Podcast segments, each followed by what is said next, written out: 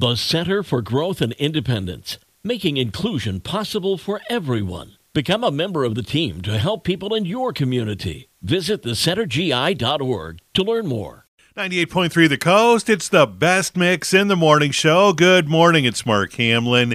It is Black Friday. Going to be partly cloudy today, high in the mid 40s, turning colder for the weekend, and a chance of snow possible. We'll get the update here in just a minute.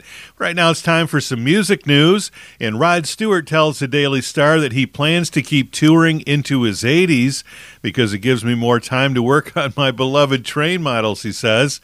That two hours on stage is the most potent drug you can imagine. It's highly addictive. It's all the bloody in between time I don't like. Sitting in hotel rooms. Although when I sit and do that, I build my model train so that I'm not idle. It's something I've worked on for five or six hours a day while all the banders are sitting around picking their noses. I'm occupied.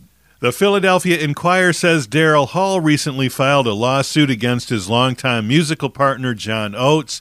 The details of the lawsuit are unknown because the file is sealed.